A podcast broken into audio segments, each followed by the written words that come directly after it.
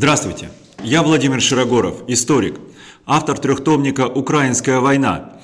Вооруженная борьба за Восточную Европу в XVI-XVII веках» и исследование Берия «Заговорят классы. Личность спецоперации. Социализм». Вы слушаете мой подкаст «Военные книги», в котором я рассказываю о сочинениях, во многом изменивших наше представление о прошлом, наш взгляд настоящее, а возможно и наше видение будущего. Сегодня я расскажу о книге французского писателя Николя Верта «Террор и беспорядок. Сталинизм как система». Библиографическое наименование этой книги вы можете найти в примечании к данному подкасту, заказать ее в библиотеке и прочитать. Данная книга вышла на русском языке и представляет собой сборник статей Николя Верта, написанных им за 30 лет изучения советской истории. Николя Верт является, с точки зрения изучения советской истории, представителем французской так называемой школы анналов. Это особая историческая школа, которая делала ставку на изучение не только действий верхушки, в которых для многих историков заключается картина событий, а подлинной картины событий, связанной с действиями широких народных масс и отдельных людей, которые творили историю для себя и вокруг себя. Так вот, Николя Верт, он задумался о том, правдива ли та концепция представления о советской власти, о большевизме, которую выработала англоязычная историография. В англоязычной историографии восторжествовала концепция диктатуры Сталина. Еще с подачи Троцкого, который высказался о том, что Сталин был творцом большевистской партийной машины, творцом партийной бюрократии, которая по приказу Сталина, действуя строго по его повелениям, творила советскую историю, э, англосаксонская историография выработала такую достаточно жесткую картину, согласно которой советская история развивалась в этом ключе. То есть Сталин принимал различные решения, и партийная машина исполняла, исполняла их – во многом именно эта концепция была принята советскими и российскими постперестроечными историками, для которых сама по себе идея всевластия Сталина оказалась весьма выгодной.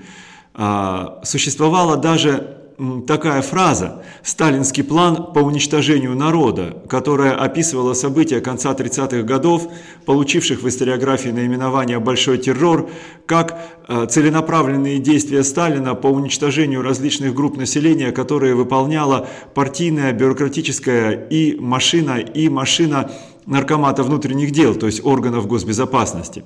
Николя Верт, начиная с эпохи становления большевистской власти, начиная с эпохи революций, февральской и октябрьской 17 года, 1917 года, повествует, что это было вовсе не так. Он описывает, э, достаточно вкратце, конечно, описывает э, большевистскую революцию 1917 года как взаимодействие двух насилий, то есть это насилие сверху, которым, безусловно, занимались большевики, и насилие снизу. Что касается большевистского, наси... большевистского насилия, с ним для Верта все более или менее понятно. Насилие с точки зрения большевиков, как марксистов, было двигателем истории. Большевики считали, что классовая борьба выраженная в насилии классов, социальных групп населения а по отношению друг к другу является двигателем истории.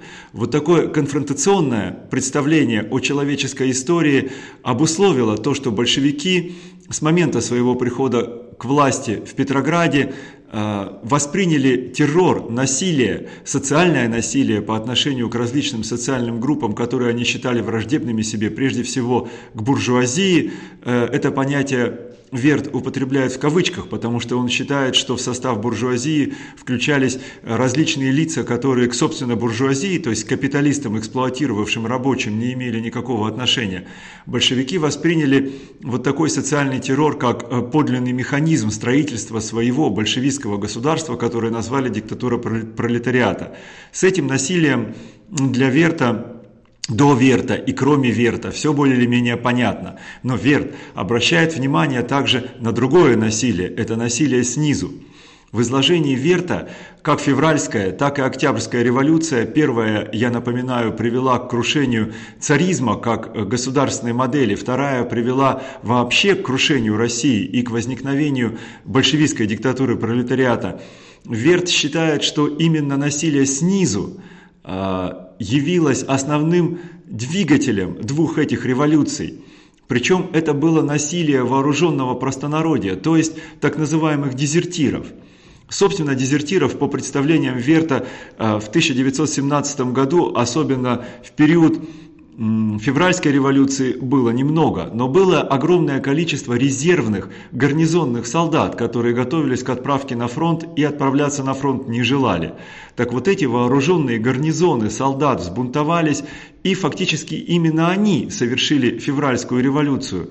Именно они разбили военные склады, где хранилось оружие, которое затем распространилось среди рабочих, среди преступников, поскольку взбунтовавшиеся гарнизонные солдаты считали всех заключенных пленниками и узниками царизма и выпустили их из тюрем, и это оружие распространилось среди крестьянства. Его распространителями среди крестьянства были эти самые дезертиры – и дезертиры определили потом ход и исход гражданской войны с точки зрения Николя Верта. Он приводит совершенно удивительную статистику о том, что из 5 миллионов крестьян, мобилизованных в Красную армию, на самом деле 4 миллиона дезертировало с 1918 по 1921 год.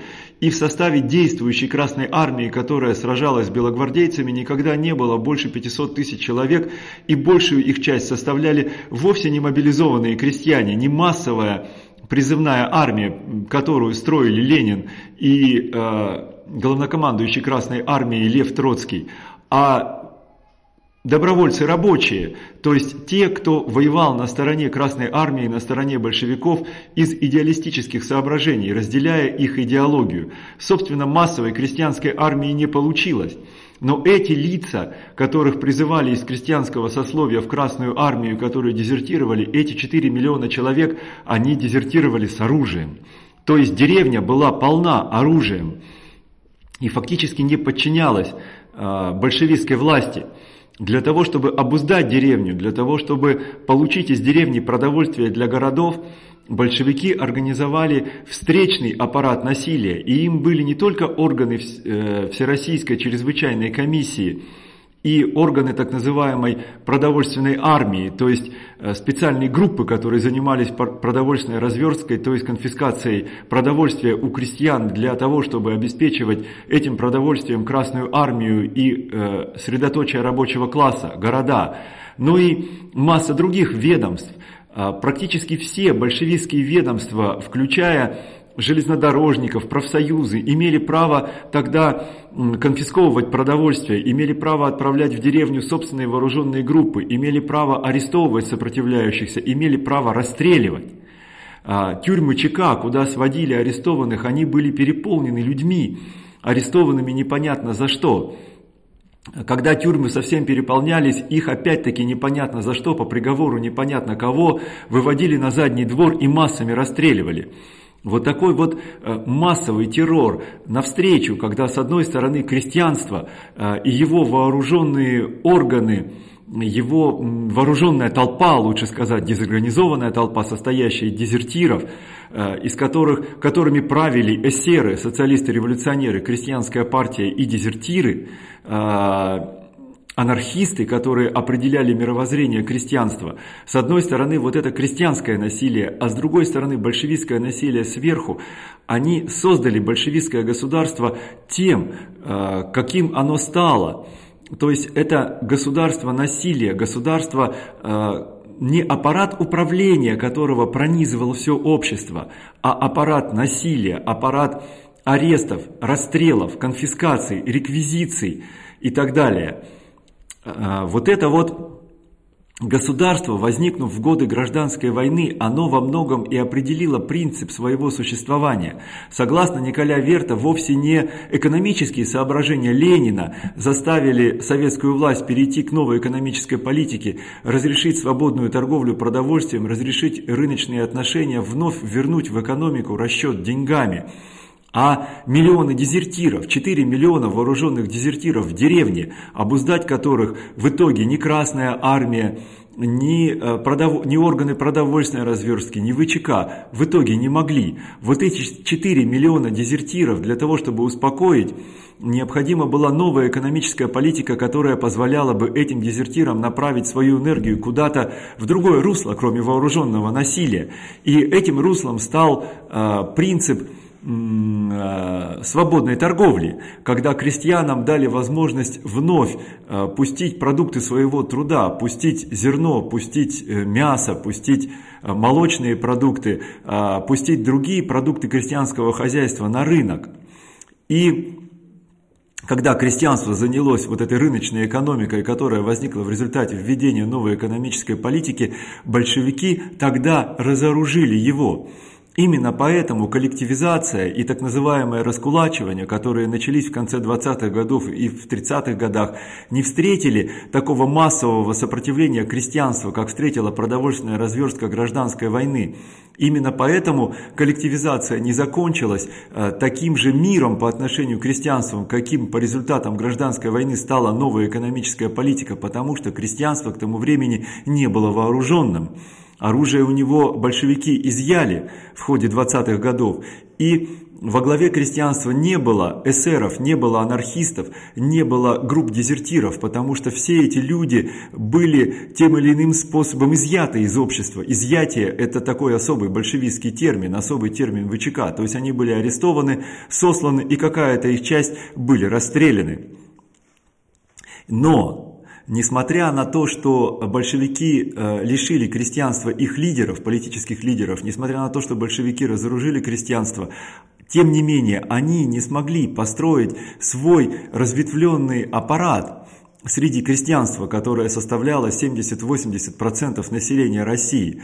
Крестьянство продолжало жить а, под управлением своих социальных лидеров. И когда в конце 20-х годов, 30-х годах началась коллективизация, началась продовольственная разверстка вновь, когда стали запрещать торговлю хлебом, торговлю сельхозпродуктами большевики и изымать продовольствие в города для нужд рабочего класса, растущей а, в силу индустриализации промышленности, деревня вновь впала в состояние хаоса, в состояние беспорядка.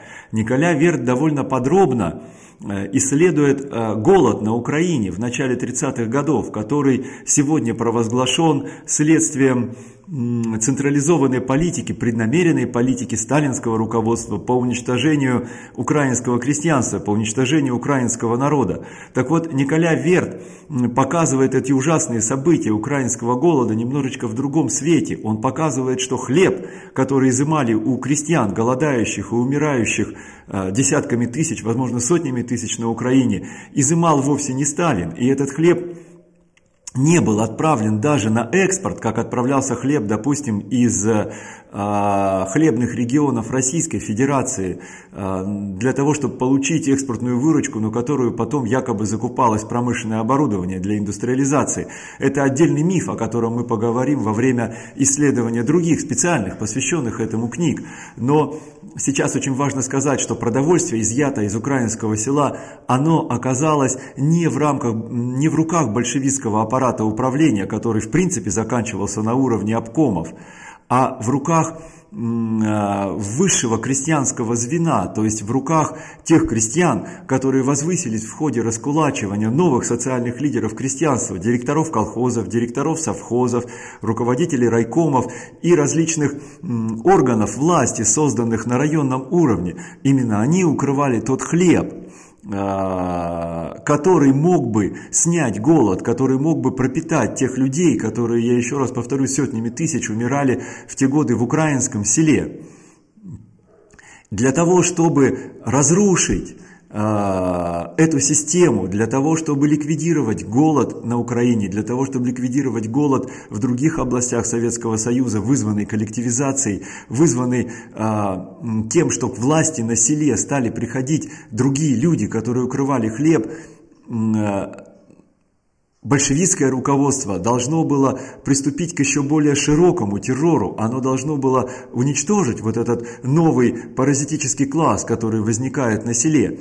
И вот здесь Николя Верт обращается к очень важной а, особенности большевистской политики. Большевистская политика, в отличие от экономической политики, в отличие от социальной политики в других государствах, прежде всего в европейских государствах, она была всегда конспиративной, она была всегда тайной.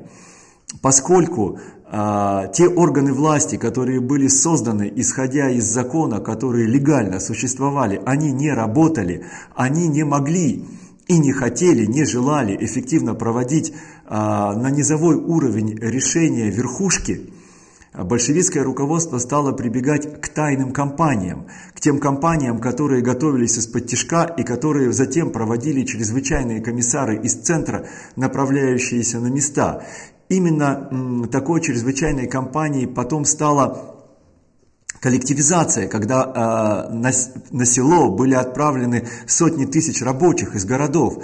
Они заменили собой тот социальный класс, который возник на селе на российском селе, на украинском селе в результате э, первых месяцев, первых лет коллективизации.